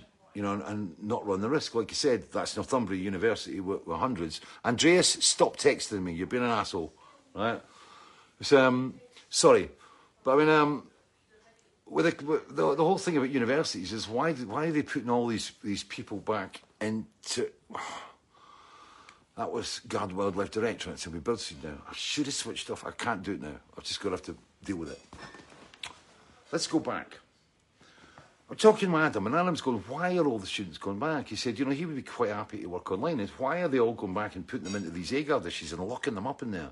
It just doesn't make sense. And it's like, you know, has it got something to do with the universities having to pick up the money from the halls of residence with the students being there? You know, or is it some weird conspiratorial plot? where you know we are kind of being nudged into the Swedish model of herd immunity. So let's do let's deal with the students first and it's it's it's very creepy, very scary. Um, but we were talking about this as well, and I said, like, you know, one of the things that I think needs to be stressed, right, is the post-COVID situation, right? And I'm not talking about after the entire wave situation, right, the entire infection situation. I'm talking about if somebody catches COVID, right, coronavirus, right, it's what it does to you, right? And it's interesting because sepsis that I had, right, is basically it's got to do with what's called the cyclonic immune system. And your, your, the infection is all over your body, and basically your immune system starts attacking your entire body, and it, your immune system kills you, right? And this happens with um, post COVID as well, and you do not have to be you know, off a ventilator when that happens. It can happen, you know, if you've been in a house and recovered in a house, you can still have some serious, serious reactions, and it can take you months to get over it. And I'd like to see that kind of punted a bit more, rather than just, you know, the danger is you will end up in a hospital and you will end up in a ventilator and you'll die. It's like, no, that is awful, right? But there is also this whole thing about when you catch it and what happens to your body after it. I mean, I know after sepsis, I've got things that have happened to me. I've lost nerves in, my fingers and my feet. Um, I've got problems in my tendons. I've got, you know, I've had lung issues. I've got a couple other things going on. Hey, nice, right? And I think that needs to be punted more. I think, you know, it's like, you know, rather than kind of go, you could die, it's like there is also a very high probability that you could actually deal with a lot of shite after you, you've got rid of your own kind of personal infection. And I think that needs to be punted more. And th- that's a scary thing that isn't being talked about enough, you know. But um, but let's come out of that. with a kind of happy story, and I don't want to mention names, and I don't, you know, I don't want to get involved with names here because it's it's a beautiful story, but I got an email off a guy who's a doctor um, down in kind of the south um, east of England, and he was a doctor working uh, in a hospital, and they were working without PPE, and he contracted COVID. He became very, very ill, and he's now five months into his recovery. Five months. He wasn't. He wasn't on a ventilator, but he got smacked really bad by it, and he has a lot of issues that, that I was just talking about, and because he cou- couldn't work, you know, and, and because of what had happened, he got involved with a kind of it was, it was like a, a, a talking group, a discussion forum, whatever, that with other professionals that were like kind of that suffered from COVID, and it was kind of like a, a support group. And he was a, a big, or he is a big kind of fish fan, fish marine fan, da da da, right?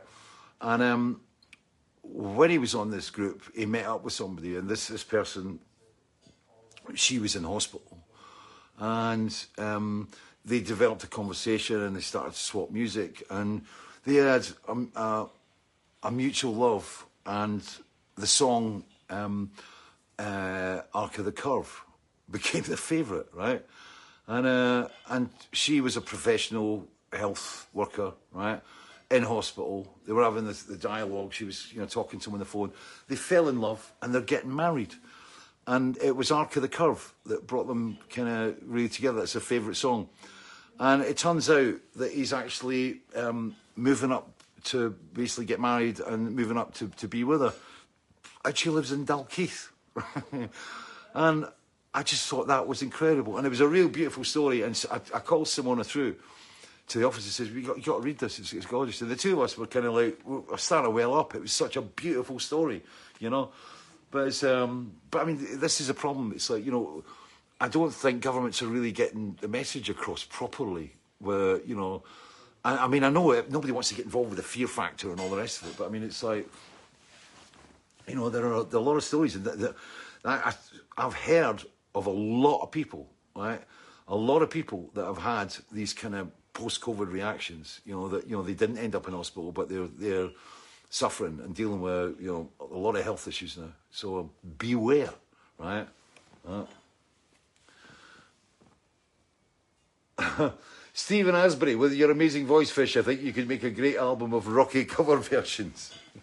rocky cover versions. Matthew Bennett, who's Andreas?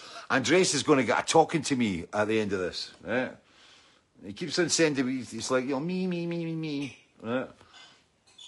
Uh, Leela, sorry I'm late. You're excused. I hope you've got a note from your mother. Uh, Kai Parmenter, Marina Buru. Got through 40 minutes of the US presidential, presidential debate and turned it off. Yeah. Yeah, Philip McDonald, I really wouldn't be surprised that Trump's infection is just a stunt. Yeah, some stunt to pull, right? No. Graham Bloomfield, Deluxe stand up Wednesday. It's fantastic. The five to one sounds like you're in the room. Tell us about the last painting. No. No. And I will ask you once again, right? There is a Mark Wilson. I got my wife's teeth in the day. Uh, there is a Mark Wilkinson illustration at the back of the deluxe book, and I want you to keep it yourself. Don't take pictures of it and post it, right? Just keep it to yourself. You bought the deluxe, it's your little secret, right? But um, you know what I mean, right? right? Money overrules safety of students. Suk Prehar. I, I think it is, you know. Um, I didn't know. God, Chris, I missed that one. Damn, you'd skimmed up. Repost that. Uh, Cusco, Peru. Ronald Caceres Forton. Oh yeah, I got uh, uh, Machu Picchu. It's, my mum and I've got really addicted to this program. It's um, what's it called again? I keep a tipping point. I've got really. I, I, I see with time when I, when I take tea through to my mum, and she walk, she was tipping point, pointless, and uh, what's the, the chaser game, whatever it's called. Uh, she loves watching those kind of things, right? And every now and again, I go through and I sit in the, in the room with my mum, right? And I'll, I'll spend 15, 20 minutes and we'll, we'll watch some of these quiz shows. But I also we get tipping point, and I love it because it always reminds me of Blackpool when I was a kid. When you put the pennies down and there's a shove hat. I can't remember what it used to be. Please tell me. Tell this old man what those games were called. But basically, you put the penny down and it goes down and it goes onto a, a plate and then there's a wall at the back and it pushes the penny forward. There's loads of pennies at the front. The pennies at the front fall off the little edge down to the next level, and you hope that there's enough, and then eventually you've got a tray at the bottom and you catch all the pennies. Tipping point. It's a game and it's a quiz. So we go through there and we, we kind of like we, we both become like little contestants in the room answering all the questions. Uh, I just saw that today. It made me think it because it was like I just went through, and even though my head was full of foggy bears, right?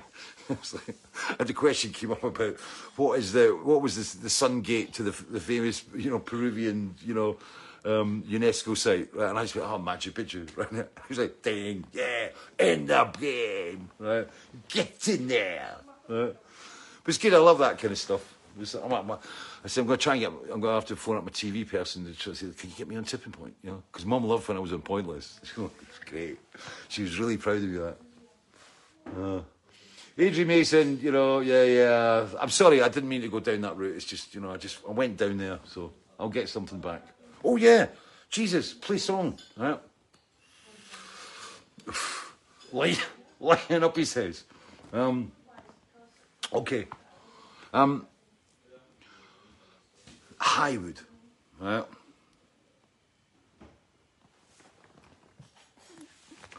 I'm always indebted uh, to Simon Mostyn, um, who's a friend of mine, who does uh, tours of World War battlefields. Uh, way back in, God, when was it? Uh, it was in April, what would it have been? It was on the Fishheads Club tour, so it would have been April 2011. I was in, we were doing a gig in, in France, in Paris, and the next gig that I had was in Birmingham. I think the, the Paris gig was on the Saturday, and then I didn't have a gig till um, till the, the, Wednesday in Birmingham. And Simon had been on at me. He said I was looking for inspiration for the album and stuff, and he said you have to write something about World War One. And um, I was like going like, yeah. When he goes, you got to come out. He says, come to the Somme, and he says, I guarantee, I guarantee you, you will find inspiration there, right? And I went, okay, and I'd, I'd, always, I'd always wanted to go on a battlefield tour. I'd always wanted to visit the, the World War One battlefields. I'd driven across them, you know, in, in, in, tour buses, you know, and, and, you know, I'd seen the signs to the different cemeteries and stuff, but, you know, we never stopped, you know. And um, I went, yeah, okay. So we arranged that it was, um, and this was on uh, April the 24th, I was to, to meet up with them in Arras, right? So in Paris, I got on the train at uh, Gare du Nord or whatever it was, and um, and I went to Arras, right? And got off the train, and it was it was uh, Simon and his, his lovely wife and his kids were all there, right? And they took me up towards this, this area uh, near Beaumont Hamel. And I've got to watch because the story could get on, go on quite a while, and I want to, to play the track. But what happened was that um, on the first day, we went down in the afternoon, and um, he walked me up uh, a ridge. It was um, the Hawthorn Ridge, which, as I said, was um, just off the Beaumont Hamel Road. And Simon's probably listening to this, going like, "No, man, no, get it right." And um, and I found it really moving. And you know, I'm walking across the field, and and Simon saying, you know, at this point, you know, there was 200 men went down out of a 600 man battalion, and at this point, you know, the, the, line broke and you know it fell apart. And we visited the graves, and um, and I was deeply, deeply moved. We went up to the um, um, the Newfoundland um, Memorial, uh, which was incredible, right? And I was, I was, it really hit me. And Simon was completely right. And you know, um, we visited a place called the Sunken Road and uh, and a trench line called White City that I kind of I, I recognised from I, I remembered seeing photographs of it at some point. So um, so that that night we kind of went to bed and you know I had a bottle of wine and I was smoking cigars at the time, and I was staying in this kind of like a, a wooden cabin type arrangement. It was a kind of little wooden bungalow, and it was actually in in what was uh, what used to be no man's land, right? And it was quite intriguing, and I had a kind of French window thing that went out to a garden. And I woke up really early in the morning and there was this beautiful kind of low mist. And, uh, and it was very early and I couldn't sleep. My head was kind of tumbling with whatever. I don't know what it was, but it was tumbling. And I went outside and I sat down and I, I was just sitting on my own smoking a cigar, you know, in this kind of early morning mist over, and looking over what used to be no man's land, right? And I was kind of just taking in the atmosphere. It was really strange. Then we went down to, uh, we went down to a, an area. It's, it's, it's now um, um, uh, a kind of um, bed and breakfast type place in a little restaurant.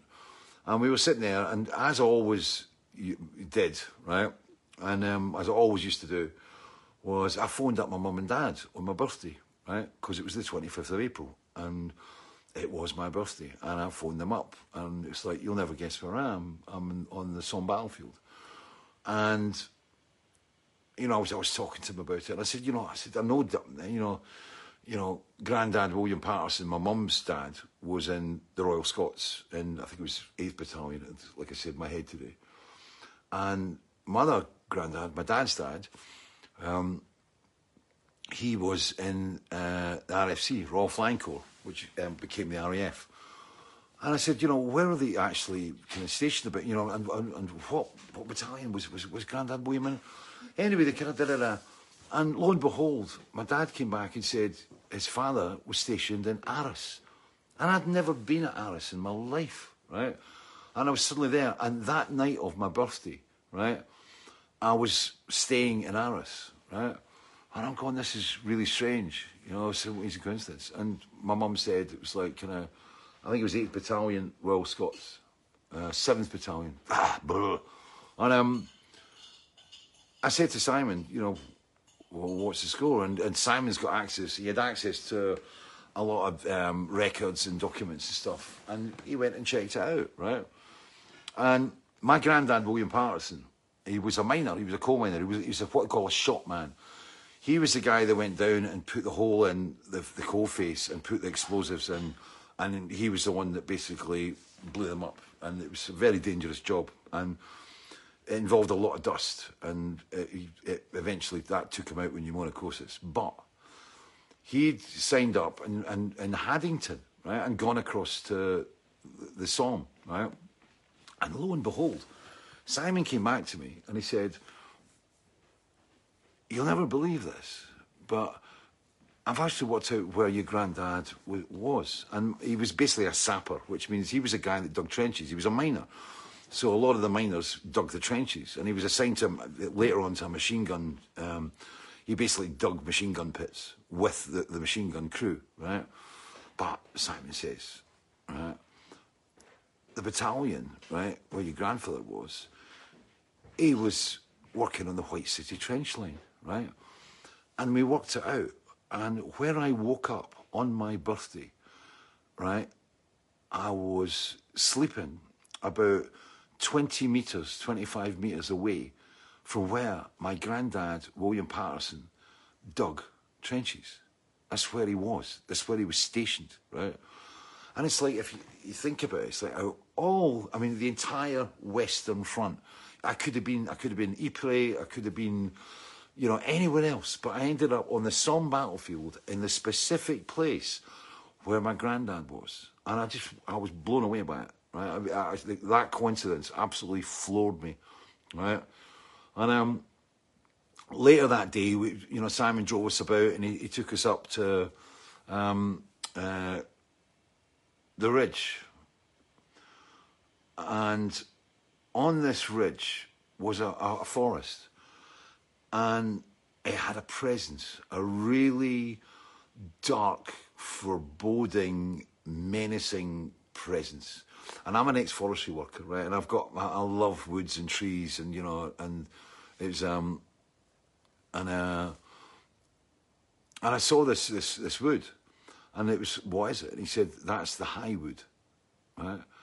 And Simon explained it to me, and basically it was the size of it, six football pitches or something, and um, there was thousands of guys died. There was something like six thousand guys or something died, and the, the, the, bodies were never found because they were blown up and exploded. Um, they were torn apart, and the thing was that the wood today, right, is basically the same height as it was back in um, the day before it was torn apart. You know, back in kind of 1915 and especially in 1916 when it was highly contested. And I had to write about it. And when I came back, I had the Highwood idea in my head. And then Simon got in touch, right, again. And he said, You'll never believe this. But he said, I've actually traced the, the, the kind of um, regimental records and battalion records of your, your, your grandfather's unit. And my granddad actually dug trenches in front of the Highwood. And one of them in particular that he dug was Thistle Alley, right? And I just went, and you can imagine, right? You know, as a writer, I'm just going ping, ping, ping, ping, ping, ping, ping, ping, ping, ping, ping, and I'm going, I have to thread this and, and put this together somehow. And, you know, I discovered that my granddad, at the age of about uh, uh, 20 year old, um, he was digging these forward trenches, and there were, there were trenches that ran off the main trench, so they, they, they, they went close up, as close as they could get to the Highwood, so that the jump off position for the infantry was closer to the wood, so they were less, they spent less time in front of the, the, the, the German machine guns, right, and German fire. And, uh, and I worked it out, and the Highwood was also where it was one of the, the one of the last cavalry charges of of the war, um, and there was the the Deccan horse. It was an Indian cavalry unit actually charged the wood to try and drive the Germans out of the wood in the early stages of the Battle of the Highwood, Battle for the Highwood, as, as part of the, the, the Somme offensive. And obviously, you know, there was carnage. And the thing was that those bodies, the horses' bodies, the bodies of the fallen, um, they lay on the ground and shells came down and blew them up and torn them apart and they tried to bury them and they were exhumed again by the shell blasts and stuff. So my granddad at 20 year old in the middle of the night, because they dug in darkness, right, was digging through what was a cemetery, right, of recently buried and exhumed bodies, parts, right? And I just thought that was horrific.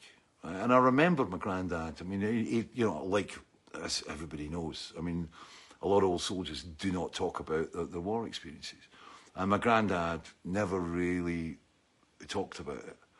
But, um, and I wanted to write about this. And, um, and that was where it all started. And the thing was, it was, it was the trees. It was the fact that the trees had grown back and were just about the, the, the same size, you know, and the fact that nature had basically come back in. And in the Highwood, to this day, It's owned by, um, I think it's a French banker. It's, it's, it's, private land. Nobody's allowed to go on it. And seemingly in the Highwood, you know, as with a lot of the battle, battle sites, you know, and, and where it was like heavy devastation. I mean, I remember at, at the end of, of, of, the war, it was stumps. But there was so much munition lying, left lying, and of course the, the, the ground, the undergrowth took over. So they couldn't go in there, you know, to, to find the bodies. So a lot of them were left, you know. And it was, it was body parts. And to this day, there are still enough explosives in the ground that they say that you cannot even light a picnic fire there for the danger of blowing yourself up. There are so many unexploded munitions. And it's all fenced off with barbed wire, you know, because it's owned by this, this private bank and nobody's allowed in there. And there are still artifacts rusting, lying inside the wood. And I took all of that that whole wood thing, the, the, the, fact that the trees grew up and there was trees there, there was obviously shrapnel inside them, you know. I remember when I worked in sawmills, it was like, you know, there was, you know, you find a, a bit of metal and it's stuck in the centre of a, a, a, an old oak or whatever. And, and, but I mean, it was the fact that the wood had triumphed over everything, you know, and nature had triumphed. and that was part of the Feast of Consequences thing. And of course, with the album cover, Mark Wilkinson, you know, when he started to hear of the stuff about the Highwood, Mark went across with Simon and took the photographs, and that was why the tree ended up on the front cover of Feast of Consequences. But that was kind of the story of the Highwood and the Highwood battle. I mean, I could talk about this for a, a, quite a while, and I can't, right, because I've got to play stuff. So I was going to play a bit more, but I thought I'd play the intro. If you're interested in it, this is from the album Feast of Consequences. The Highwood started off as going to be a 15 minute song like Rose of Damascus on, on Weltschmerz, but it grew and I got involved with Foss Paterson and Steve Vantsis and I put this Lally together and it felt wrong. And it suddenly became, and I had to go up to, it, it was, wasn't, one song wasn't enough. So I had to do, you couldn't do two, you had to do three. So the gathering came to be. And then it was like, then I had Thistle Alley and then I had to find an end section to even up the whole thing. So it became, you know, it, it was like a screenplay. So that was it. That's kind of like uh, a brief story of the Highwood. And as I said, I'm sure Simon's sitting there going, "You got that wrong. You forgot to tell him about this." But, um, but what I'm going to play, without any further ado, if I can get this together without making a complete arse of myself by jumping the needle again. Turn it up, it up. Here we go. Here we go. Move it across with big clunky fingers.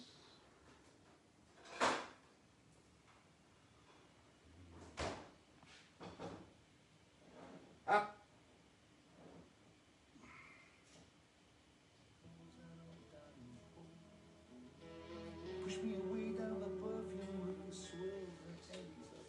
I will not chance moving it on another millimetre in case I do make that style scratch and all of you sitting out there go like, what the?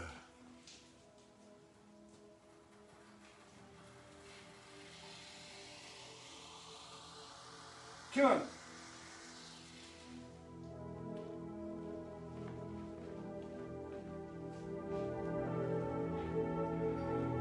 truth I don't want to know. The end of Perfume River. I actually played this to the, the, the cabin mice last night, and it was, uh, and they were like, oh, oops, where have I gone? Do-do-do-do-do-do. Alan Blade, where can you find the new album? It's not on Amazon. It's only fishmusic.scot. This is the Highwood.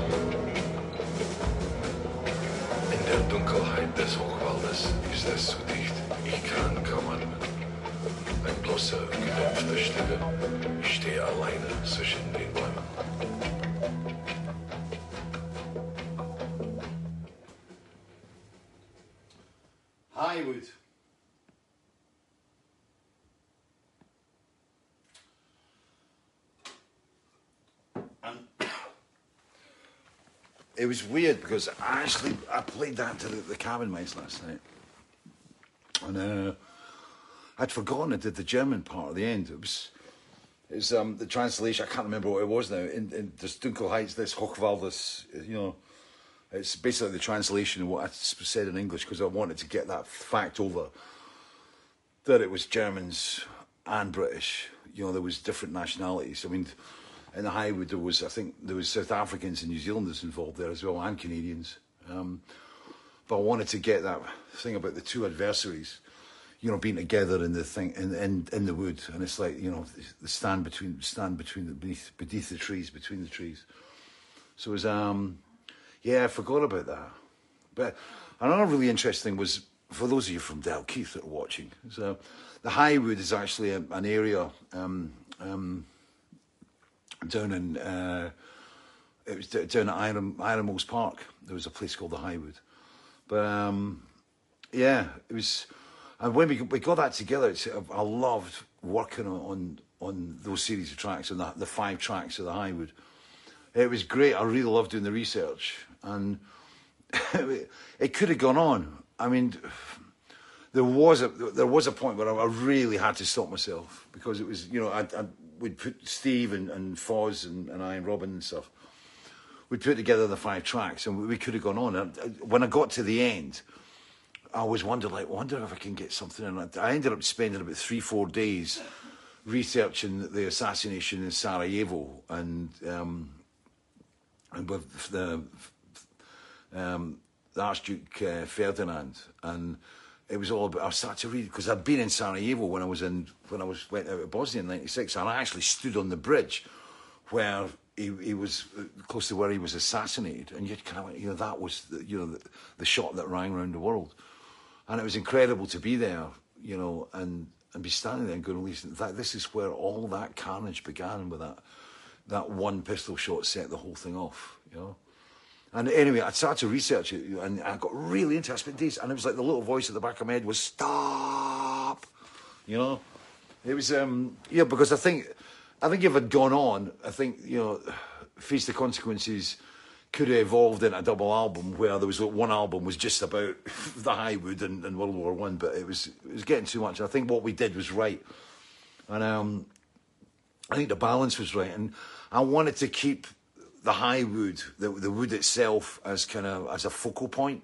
You know, I didn't want to start straggling off and going into areas where you know I would have been going down rabbit holes or, you know, really going down rabbit holes and that stuff. But anyway, so we shall move on. So it's from, that was from Feast of Consequences. It's called The Highwood, and like I said, there's another four songs that go after that. Maybe I'll play one of them next week.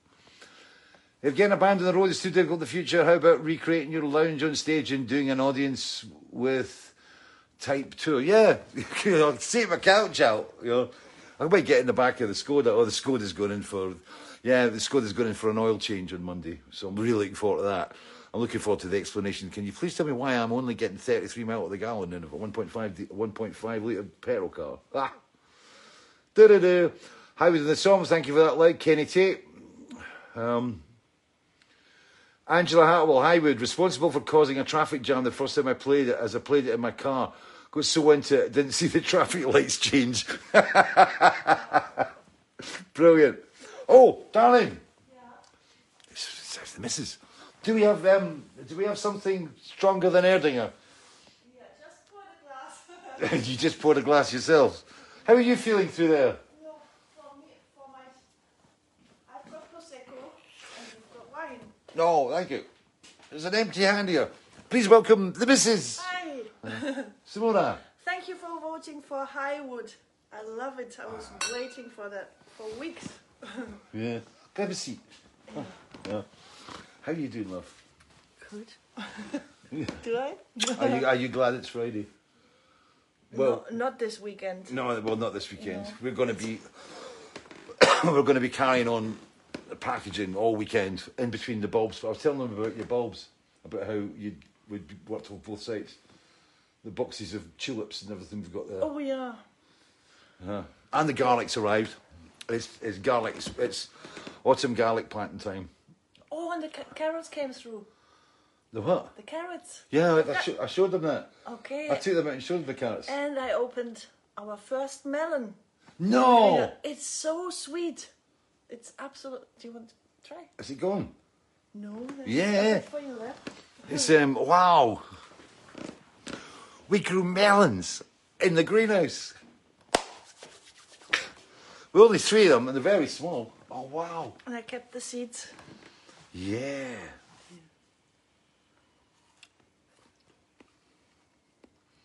Wow. That's brilliant. Yeah. These are emu melons, grown in Scotland in a greenhouse. Who sent us the? I was um Oh damn. Forgot a name. Uh, Me too. no damn. She can write me an email. Hmm. You're brilliant. Melons. Emu melons. They're stunning. you can take this with, with me. Yeah. if you want. Thank you. Cool. What's for tea tonight? It doesn't have a name. It's just um, chicken thighs and slow cooked in a tomato, chili, garlic, ginger, spicy sauce Yeah. with rice. Hmm. Yum yum. Yum yum. Thank you. Good. Yeah. This is a lady who's been so stressed out, unbelievably stressed out all, all week. Yeah. Yeah. You can see how stressed out.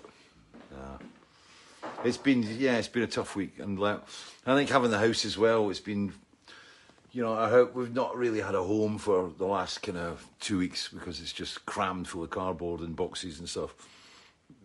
And Rab's been absolutely brilliant. I mean, Ram's been having to drive up to the dump to take the cardboard up, and you know he's moving the Yorkies out and bringing packages in, and and you know we had to get another container for the packages and stuff. So it was like it's been immense. It's been immense. Uh, no. But that lady has done a brilliant job, and I really hugely appreciate what she's done. Clark McSpenny, I've gone to the dark side and got a wee course of diesel. Oh, no.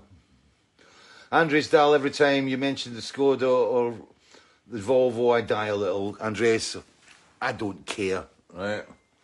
Well, I, tell, I remember Chris Kimsey. I remember he took me out one time and, and it must have been about, oh, it was round about probably clutching time.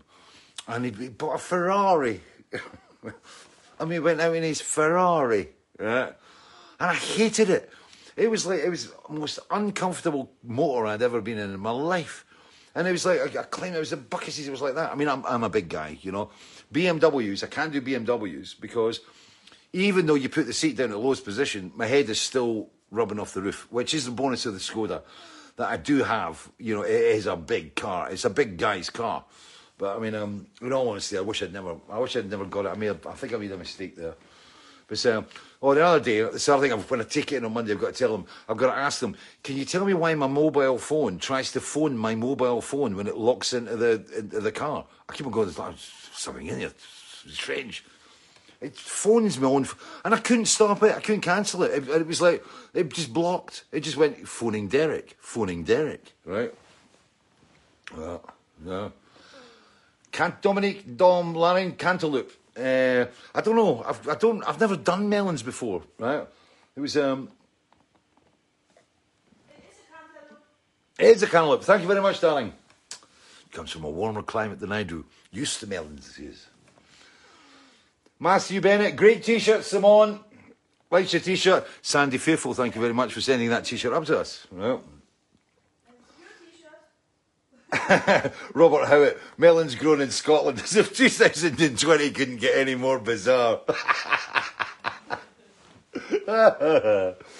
uh, Gilly Anders, so jetzt habe ich richtig Hunger. Ja, ich auch. You know, ich, ja, ich warte. It's like, ich habe 17 Minuten. Ja, dann, dann, wir haben Chicken Provence Haddington, yeah, yeah. She's my wife's a brilliant cook. And this is the thing we've been cooking. I did mince and tatties for the cabin mice the other day as well. So um, I've been kind of trying to share stuff. Oh, I'll get a laundry out. I, I forgot to put a load in. this is the way it works here, right? Mark Townsend, Simone is delightful. You're a lucky man, Fish. Yes, I am. I'm a very lucky man. Uh, Pete Faint, thank you. Ian Graham. Does your missus by any chance have a single sister? no, she's got a brother. uh, Torsten, if you're watching, Torsten, hello, Torsten. I hope you're well. I hope you've recovered from your head accident. uh, Cavendish, best regards, Simona. Uh, John Smith, say hello, Starling. Robert Olsen, when you talked about Yorkies, I thought of chocolate. Helen Plester, love Simona. You get lots of lots of comments here, darling. Yeah. Wayne Ball G. Thank you all. Uh, Paul Hammersley, do you reckon you write folk songs, folk songs being stories and such? No, it's like I was never really into folk music. I was um I the closest I really got to folk music was basically I was a big fan and still am a big fan of Fairport Convention. And um, I was great. I was, got to know Peggy and the guys and stuff. Now, Simon and Peggy and all that, but beautiful really beautiful people. And I've had a couple of great nights with, with, with Peggy and his, his missus. So, and I miss them, you know. In fact, I miss so many people, you know. It's like, as we all do, you know. It's just, it's just fucking crazy, you know. You Steve Vantsis is, I mean, I've, I've not seen Steve. It's, I think this is the longest period in my life that I've not seen Steve Vantsis. You know, the last time I saw Steve was basically in March. And, you know, and he was actually on the phone, he was painting windows in his house yeah, I just, yeah. Sometimes people do strange things that you'd never expect them to be able to do. Steve Vantsis painting windows. Right? Uh, yeah, so yeah, so Steve was saying like uh, he'd love to, he wants to come up. Says "Okay, I'll come up and help you with the packing. Bored. Uh. John Mullen, hello from Fuerteventura. Thanks, Simona, for all the hard work in getting the album to us all. Wow, you into. That's the other thing. It's amazing watching the albums go out to some of these places. And the other thing is because, thank God, we actually we thought ahead, right? And we, we got those, you know, click and drop um, stickers. So we've got electronic customs data stickers, and we've got the printed CN22 stickers. I mean, when you th- and when I think, and Simone, we were talking about this, Simone and I, if we were in a situation like with the old mail system we had, it would have, it would have collapsed. We would it would have actually collapsed, right? And um, you know the fact that you know we had to you used to have to handwrite all the CN22s, or the, you know. It's um, now it's electronic custom data and electronic custom data stickers. And the thing is that like it really helps. And we're actually noticing that the mail is getting to people a lot faster. I still think it's far too expensive, but at least, you know, the computers, it's going through the computers and it's getting into South America, which we always had problems with. In fact, what was it? We, we, we just got uh, a package which will be contacting the, the, the, the fella. And Venezuela, it was sent in, when was it? May. Yeah. It was sent in May on the old system before we switched across to the fused metric system and before we moved into kind of click and drop and things. And um, it was May it came back. It's, it's been, what's that? May, June, May, June, July, August, September. Five months. It's taken five months for that package to come back to us. and sometimes they just appear at the blue. It's like you get this kind of like tatty, tired package. It comes in, it looks like it's been taken out one of those kind of, what do you call them? The, the boxes they put in the ground, you know, the time capsules. It's like it's come out of a time capsule. There you are. He What? didn't even contact us. No, he's not contacted us. So, yeah. It's refunded though. Yeah. Oh, it's been refunded. I've refunded Okay. the, the items. My ancestor was Errol, Errol de Canaloop. Bizarre. Uh. Johnny McElheron, just wonderful discovering the story behind the Highwood thank you. It's there, there's a lot more stuff going on there. Like I said, you know, Rob Dugmore loving the rock star life. I say. Oh, Darren, can you get BBC on your phone? The BBC Sports website. Hey, because just trying to find out what the, it's now three minutes into the Hibs game. Oh, I'm gonna, I'm gonna be, too, it's gonna be too much to play Waverley. I have to play something else. Let's just play the title track. It's on. I've got the vi- no, the vinyl's not on. Shit. Um. Yeah. I'll have to get this sorted out. Ah, da-da-da-da-da-da. Where's the sleeve? Ah, here. No, no, no, no, no, no, no, no. Shit. Ah. See, this is where I am. I moved the sleeve. Where is it? Ah, bollocks. I'll sort it out later on. Uh, ba, ba, ba, ba, ba. Because time is getting short, I can't play Waverley Steps. Because I know you all want to get into your various bits and pieces.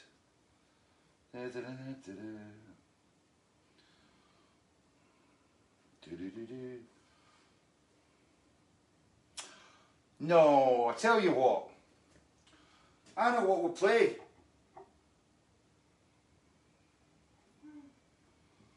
Ah. Turns it down. This is a good one.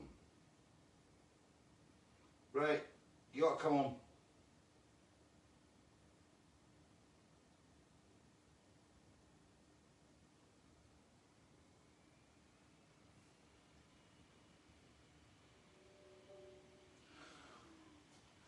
I want to play this for Ian. You wrote me an email and I told you onto this. This is for you. I hope your news is great. Let's finish with something a bit upbeat. Did you say the send the birthday wishes? No, I'll do it after. But you got to come through.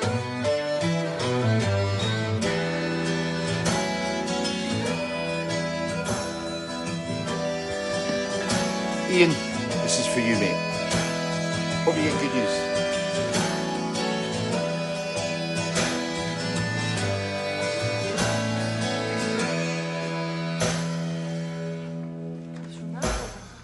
To be the Peruvian coffee, the magnolias melt in the sun. Listening to a song about mysterious wisteria from the voice of a youth man long gone.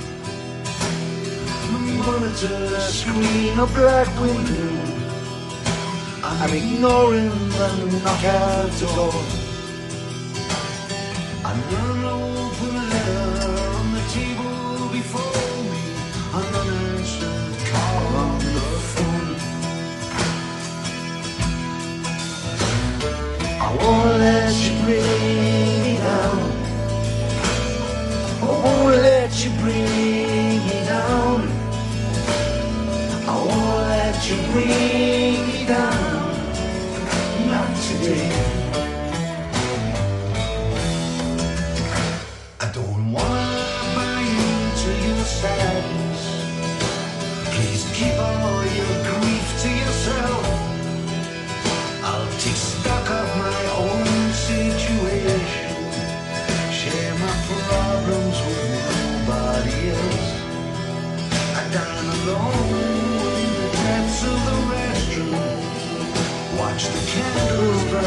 slow in the night.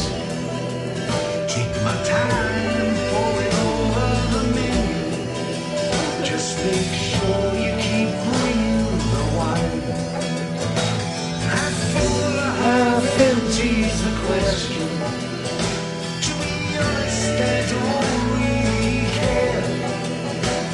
I'm happy as God given moment. We must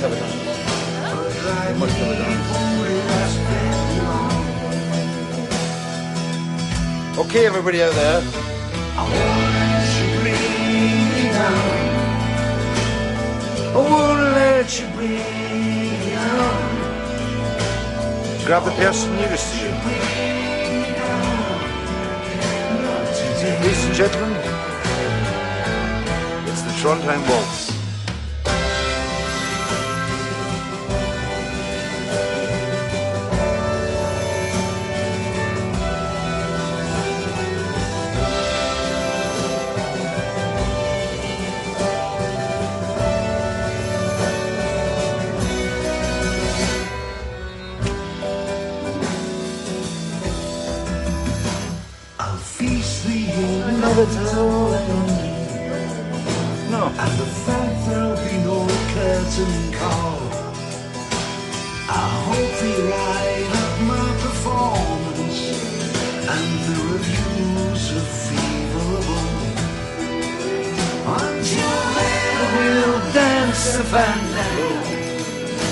With a smile as big as the moon.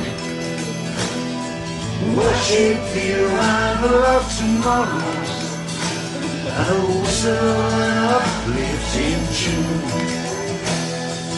Oh, we're giving out. I won't let you bring me down. I won't let you bring me down. I won't let you bring me down. Not today. I won't let you bring me down. I won't let you bring me down. I won't let you bring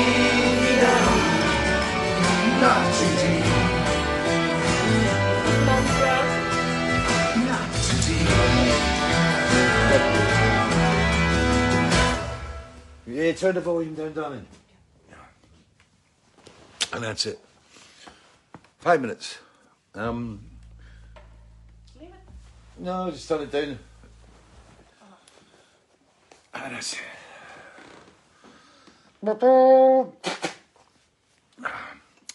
And so, we come to the end of another Fishing Friday. But I'll be on the big TV, on the national TV, on Gardener's World, in I think it's an hour on BBC Two, where you can hear all about onions. It's um, Paul Cavender, unfortunately, on my own. You do your arms like that. Like, you know, remember that one? You just did that.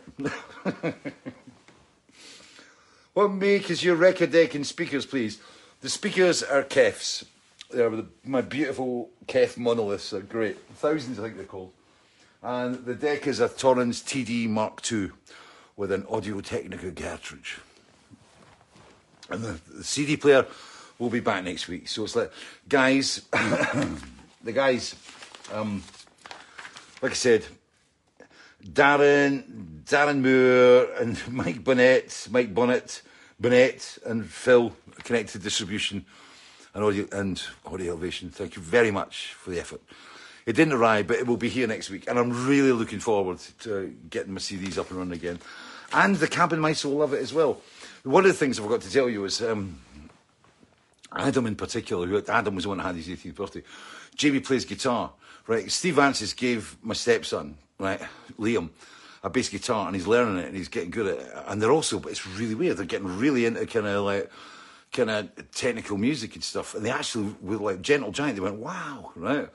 So they go noodle. We actually they go through to the control room sometimes after they've done the shifts, and they go through. Liam gets his bass out, and, and Jamie gets his guitar out, and they're actually starting to get grooves together. And we're just showing them all this, all this, this music. But one of the things when Adam was here, I said I'm going to play and explained the final cut, uh, Pink Floyd's album, the final cut, and. Uh, as I thought, this, you know, it's a testing album. It's not that.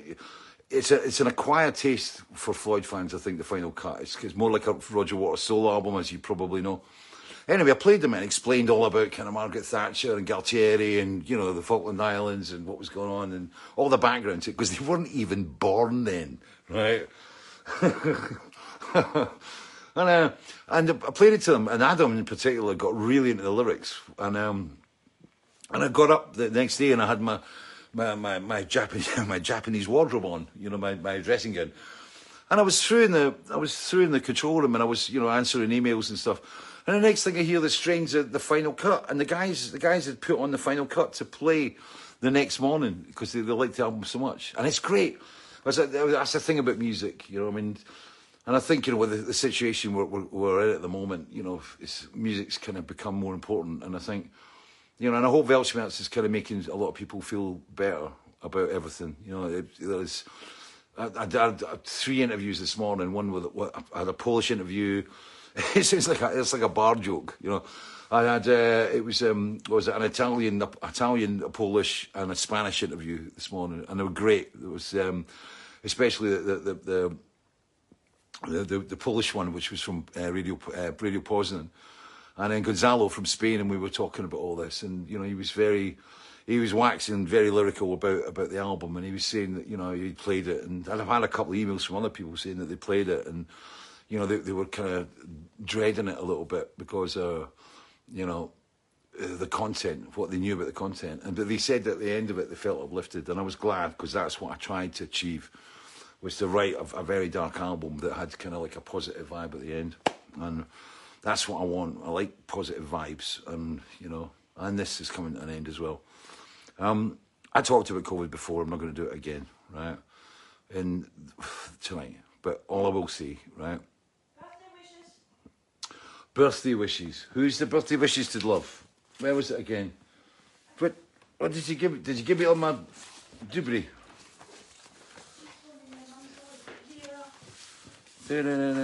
Oh, here. Yeah, I've just got a couple of. I know you're busy, so I'll keep this short. A happy birthday to Christian Drusen. A happy birthday, Christian Drusen. He's loved you since he went to a concert in a sports centre in Swansea before my time when he was a teenager and loved and followed you since. He introduced me to you. You're now part of our story.